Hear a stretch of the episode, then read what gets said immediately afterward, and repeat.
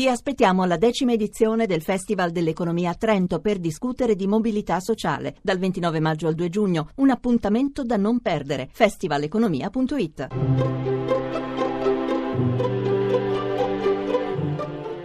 Il pensiero del giorno.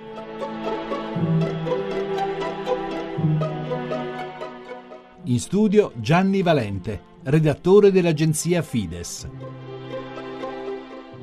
Sabato prossimo a San Salvador verrà beatificato come martire Oscar Romero, l'arcivescovo trucidato nel 1980 mentre stava celebrando messa. Ci sono voluti 35 anni per riconoscere il fatto di per sé evidente che l'omicidio di un pastore ammazzato davanti all'altare era stato un atto compiuto in odium fidei, cioè in odio alla fede. È servito tutto questo tempo per superare resistenze presenti anche in certi settori delle gerarchie ecclesiastiche. Dicono che quando ammazzarono Romero, nei quartieri bene dell'oligarchia salvadoregna, ci furono quelli che festeggiarono la morte di colui che consideravano un bastardo prete comunista. In realtà Romero era solo un prete del suo tempo che cercava di vivere la predilezione dei poveri e di chi soffre, come chiede Gesù nel Vangelo. Nel Salvador stravolto di quegli anni, ciò voleva dire anche difendere il popolo dalle violenze degli squadroni della morte.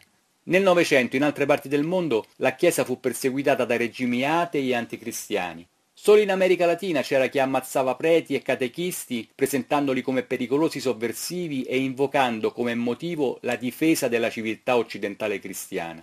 Quella persecuzione aveva la caratteristica unica di essere compiuta da persone che formalmente appartenevano alla Chiesa.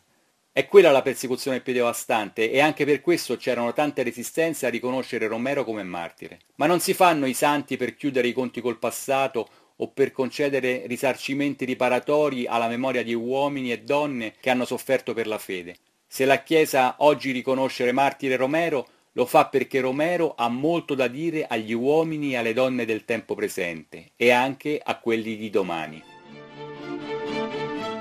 La trasmissione si può riascoltare e scaricare in podcast dal sito pensierodelgiorno.rai.it.